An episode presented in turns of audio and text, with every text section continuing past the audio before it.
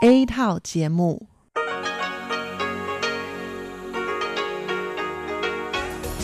Đây là đài phát thanh quốc tế Đài Loan RTI.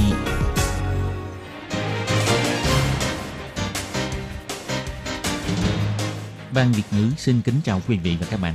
Đây là chương trình Việt ngữ Đài phát thanh RTI được truyền đi từ Đài Loan.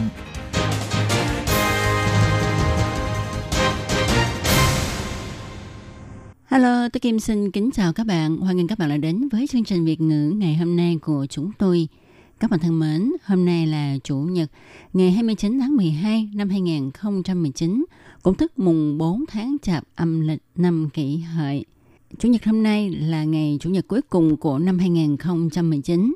Chỉ còn vài ngày nữa thôi là chúng ta đã bước sang năm mới rồi. Trước thềm năm mới thì Tố Kim cũng xin chúc cho tất cả mọi người luôn an vui, hạnh phúc và tràn đầy may mắn.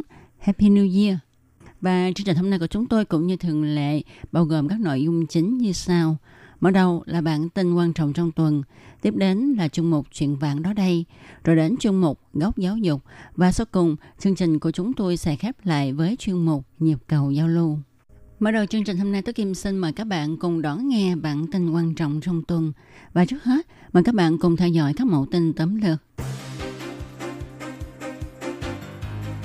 Chính phủ Hồng Kông từ chối hỗ trợ pháp lý lẫn nhau. Bộ Tư pháp Đài Loan cho biết thật đáng tiếc. Nếu trong nước bùng phát dịch tả heo châu Phi, Đài Loan sẽ cấm vận chuyển và cấm giết mổ heo ít nhất 7 ngày. Đại học Y Dược thành phố Hồ Chí Minh khánh thành trung tâm hỗ trợ dự án và đổi mới sáng tạo. Theo thống kê của Bộ Y tế và Phúc lợi Đài Loan, có trên 60% trẻ em dưới 6 tuổi bị sâu răng. Chính quyền Đài Trung phạt nhà máy nhiệt điện Đài Trung lần 3, rút bỏ giấy phép hoạt động hai tổ máy. Rồi hộp pate gan heo của Việt Nam bị kiểm tra ra là có chứa virus dịch tả heo châu Phi. Đài Loan lập tức cấm bán và hạn chế nhập khẩu sản phẩm này.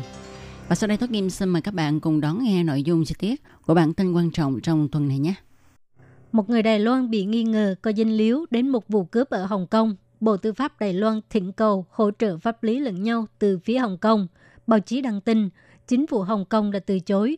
Khuyên ngày 22 tháng 12, Bộ Tư pháp Đài Loan cho hay, từ vụ Trần Đồng Giai cho đến vụ này, chính phủ Hồng Kông lại tiếp tục từ chối hỗ trợ pháp lý giữa Đài Loan và Hồng Kông, khiến cho con người cảm thấy đáng tiếc. Tối ngày 22 tháng 12, chính quyền đặc khu Hồng Kông chỉ ra Đài Loan biết rõ Hồng Kông không có luật cho phép Hồng Kông và Đài Loan cung cấp hỗ trợ pháp lý lẫn nhau và trao trả tội phạm bỏ trốn. Vậy mà vẫn tiếp tục nói xấu Hồng Kông bằng những nhận xét vô trách nhiệm. Chính quyền đặc khu Hồng Kông phản đối và cảm thấy phản cảm đối với việc này. Vụ việc là như thế này, người đàn ông họ Lâm người Đài Loan bị hiểm nghi cơ danh liếu đến vụ cướp đồng hồ hàng hiệu ở Tiêm Sa Chủy, sau đó chạy trốn về Đài Loan. Vừa qua, sự kiểm sát Đài Trung được phép tạm giam sự kiểm sát đầy trung đã lấy được bằng chứng phạm tội tại Hồng Kông của người đàn ông này và cũng đã xin chính quyền Hồng Kông hỗ trợ người bị hại đến Đài Loan để lấy lại đồ vật bị trộm cắp. Bộ Tư pháp cũng đã thông qua Ủy ban Trung Hoa lục địa gửi yêu cầu hỗ trợ pháp lý lẫn nhau với phía Hồng Kông. Bộ Tư pháp cho biết, chính phủ Hồng Kông lại một lần nữa từ chối hỗ trợ tư pháp lẫn nhau, xem thường quyền lợi của nạn nhân, khiến cho con người cảm thấy đáng tiếc – Bộ Tư pháp nhấn mạnh là một quốc gia pháp trị, Đài Loan luôn tích cực hỗ trợ trong tất cả các yêu cầu hỗ trợ pháp lý lẫn nhau để chống tội phạm xuyên biên giới. Tư pháp Đài Loan luôn giữ thái độ tích cực, chịu trách nhiệm trừng phạt và loại bỏ cái ác để bảo vệ công lý và không bao giờ trốn tránh trách nhiệm hoặc là cân nhắc yếu tố chính trị, viện cớ các lý do để không hỗ trợ pháp lý lẫn nhau. Đài phát thanh Hồng Kông đưa tin, chính quyền đặc khu Hồng Kông hồi ứng giới truyền thông rằng chính phủ Hồng Kông phản đối mạnh liệt đối với việc phía Đài Loan không ngừng phát biểu những lời lẽ không đúng sự thật về việc hỗ trợ pháp lý giữa Đài Loan và Hồng Kông. Kể từ khi Trung Quốc thông báo trường hợp nhiễm dịch tả heo châu Phi đầu tiên vào tháng 8 năm ngoái, toàn châu Á đã có 11 quốc gia xảy ra dịch tả heo châu Phi. Đài Loan may mắn vẫn chưa bị nhiễm. Ngày 23 tháng 12, trước sự dẫn dắt của ông Trần Cát Trọng, chủ nhiệm Ủy ban Nông nghiệp, cũng là người chỉ huy Trung tâm ứng phó thiên tai Trung ương về dịch tả heo châu Phi Đài Loan. trung tâm đã tiến hành cuộc suy diễn về trường hợp nhiễm dịch tả heo châu Phi, tổng cộng được chia thành 3 giai đoạn.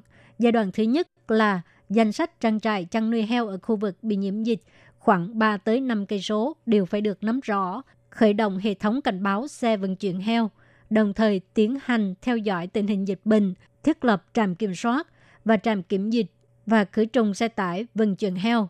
Giai đoạn thứ hai bao gồm chuẩn bị vật tư phòng chống dịch và xử lý xác heo trong các trang trại vân vân.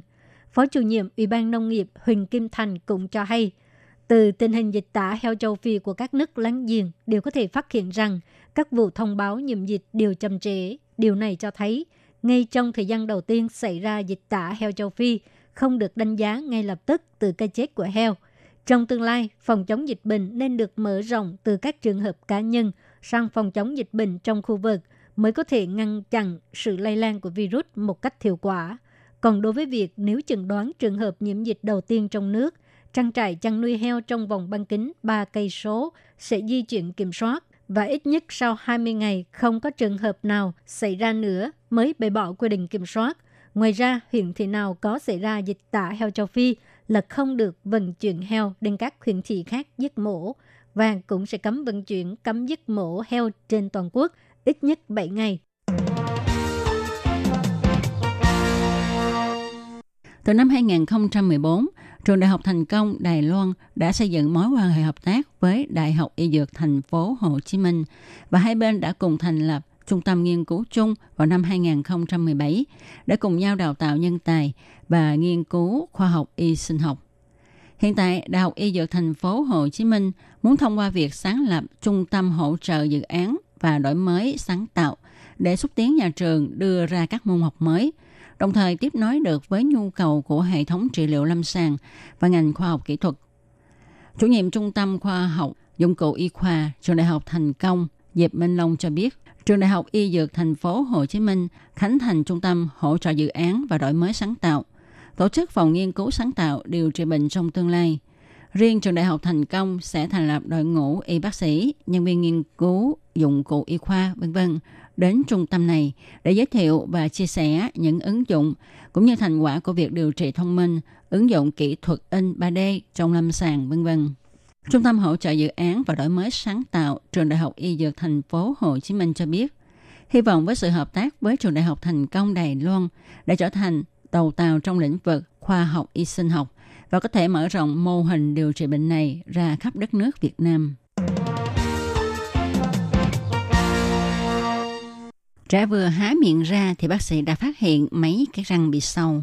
Theo thống kê của Bộ Y tế và Phúc lợi Đài Loan, có đến 65,43% trẻ dưới 6 tuổi bị sâu răng.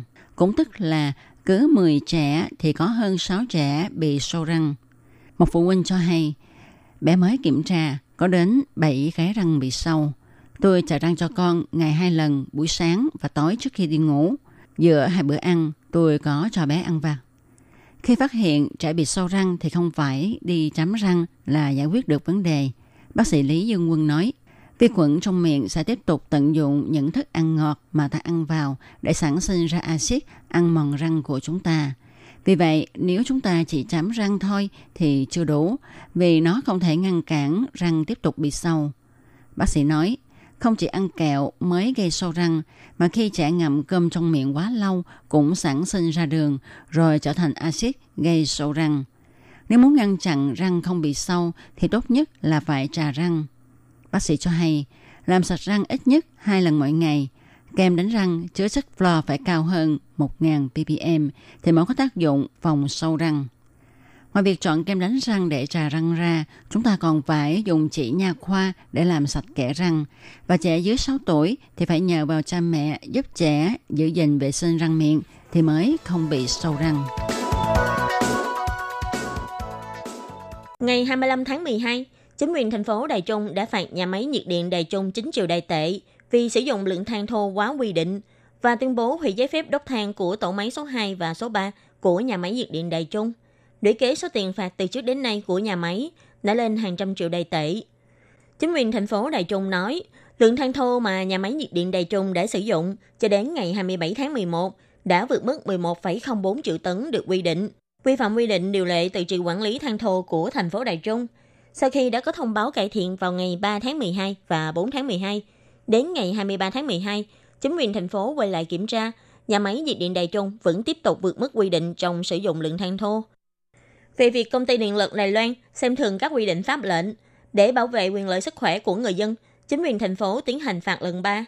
Bà Lưu Tú Yến, thị trưởng thành phố Đài Trung cho hay, điều luật quản lý than thô Đài Trung đã bắt đầu có hiệu lực từ ngày 1 tháng 1 năm 2016, đã có thời gian ân hạn là 4 năm, nhưng nhà máy nhiệt điện Đài Trung vẫn tiếp tục vi phạm, đốt than thô vượt mức cho phép, là doanh nghiệp quốc doanh 100%, nhưng lại cố tình phạm luật. Đây là điều thật không nên có. Để đảm bảo việc thực thi pháp luật, bảo vệ quyền lợi và sức khỏe của người dân, chính quyền Đài Trung không còn lựa chọn khác, phải thực hiện theo đúng quy định pháp luật, trút bỏ giấy phép hoạt động của hai tổ máy trong nhà máy nhiệt điện Đài Trung. Về việc trút bỏ giấy phép hoạt động của hai tổ máy trong nhà máy nhiệt điện Đài Trung, bà Colas Yogata, người phát ngôn của Viện Hành Chính nói, xúc tiến chuyển đổi chính sách năng lượng, cải thiện ô nhiễm môi trường không phải việc nói đùa. Việc có ngừng phát điện hay không cũng không thể xem là một con bài chính trị. Bà cho hay, sau khi bà Lưu Tú Yến nhậm chức đến nay, đã có nhiều lần tuyên bố với các giới chức rằng chất lượng không khí đã tốt hơn. Nhưng khi đến bên thềm bầu cử tổng thống thì lại lấy lý do vì bảo vệ sức khỏe của người dân mà phải trút bỏ giấy phép hoạt động của hai tổ máy trong nhà máy nhiệt điện Đài Trung. Đây là những phát ngôn trước sau mâu thuẫn mà cũng khiến cho người thường khó mà hiểu nổi. Bà Colas nhấn mạnh, chính quyền thực thi chính sách cũng chỉ là tuân thủ theo quy tắc bảo vệ an toàn, tài sản và sinh mạng của người dân. Lập trường xúc tiến chuyển đổi năng lượng là chưa bao giờ thay đổi. Đó chính là giảm ô nhiễm vùng trời, ổn định nguồn điện cung ứng, bảo vệ môi trường. Nguyên nhân dẫn đến ô nhiễm tại khu vực miền Trung rất phức tạp, do việc cải thiện môi trường của chính quyền cũng đã từng bước có hiệu quả. Nhưng nếu cố tình đảo lộn trắng đen trước lúc bầu cử, thì là điều không cần thiết. Bà Collat cũng chỉ ra thêm, việc giảm ô nhiễm và đảm bảo nguồn điện cung ứng là việc cần có sự bắt tay chung của trung ương và địa phương, không cần thiết phải cố tình gây xung đột chính trị. Vì thế, Viện Hành Chính sẽ ủng hộ điện lực Đài Loan tìm kiếm xử lý hành chính bằng con đường hợp pháp. Nhưng lập trường ổn định nguồn điện cung ứng, giảm thiểu ô nhiễm vùng trời của chính phủ là không đổi. Virus dịch tả lợn châu Phi e rằng sẽ xâm nhập vào Đài Loan qua đầu hộp pate gan của Việt Nam. Hôm nay, ngày 25 tháng 12, Trung tâm ứng biến tác hại dịch tả lợn châu Phi Trung ương Đài Loan đã cho tổ chức hội nghị lần thứ 15. Ông Trần Cát Trọng, chủ nhiệm Ủy ban Nông nghiệp kiêm người đứng đầu của cơ quan này đã cho hay, ngày 9 tháng 12 đã kiểm tra thấy nucleic acid của bệnh dịch tả lợn châu Phi trong đồ hộp pate gan của Việt Nam được bày bán trên thị trường – đã thông báo cho Bộ Y tế Phúc Lợi nhanh chóng cấm bán, thu hồi lại sản phẩm này và hạn chế việc nhập khẩu các loại chế phẩm từ thịt heo của Việt Nam. Thịt heo đầu hộp được chế biến với nhiệt độ cao, tỷ lệ lan truyền virus dịch tả lợn châu Phi rất thấp, nhưng do gan heo hộp Việt Nam đang bày bán trên thị trường, bị xét nghiệm thấy có chứa nucleic acid virus dịch tả lợn châu Phi. Vì thế, Trung tâm ứng biến dịch tả lợn sẽ tiến hành xét nghiệm toàn diện đối với đồ hộp thịt hoặc đồ hộp có chứa thịt, nước sốt, nước súp và các chế phẩm lặt vặt khác được nhập khẩu từ Trung Quốc, Việt Nam, Hàn Quốc và Philippines để kiểm tra việc quản lý nguồn nguyên liệu chế biến liệu đã đảm bảo chưa và sẽ tiến hành điều chỉnh việc nhập khẩu chế phẩm thịt một cách linh động. Các bạn thân mến, các bạn vừa đón nghe bản tin quan trọng trong tuần. Tôi Kim xin cảm ơn các bạn đã theo dõi.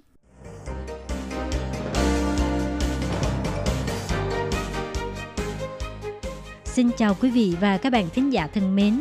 Chương trình phát thanh tiếng Việt của Đài Phát thanh Quốc tế Đài Loan RTI được truyền thanh 3 buổi tại Việt Nam, mỗi buổi phát 1 tiếng đồng hồ. Buổi phát chính vào lúc 6 giờ đến 7 giờ tối hàng ngày giờ Việt Nam qua tần số SW 9425 kHz với sóng dài 31 m. Buổi phát lại lần thứ nhất vào hôm sau 9 giờ tới 10 giờ tối Việt Nam qua tần số SW 9625 kHz với sóng dài 31 m bị phát lại lần hai vào hôm sau 6 giờ đến 7 giờ sáng giờ Việt Nam qua tần số SW 11.655 kHz với sóng dài 25 m. Ngoài ra, tại Giang Nghĩa, Vân Lâm và Đài Nam có thể đón nghe chương trình phát thanh tiếng Việt qua tần số AM 1422 kHz vào lúc 7 giờ tới 8 giờ tối mỗi thứ ba hàng tuần và đón nghe chương trình giờ phát lại vào lúc 10 giờ tới 11 giờ sáng giờ Đài Loan qua tần số AM 1422 kHz. Và sau đây, xin mời các bạn tiếp tục đón nghe nội dung chương trình hôm nay.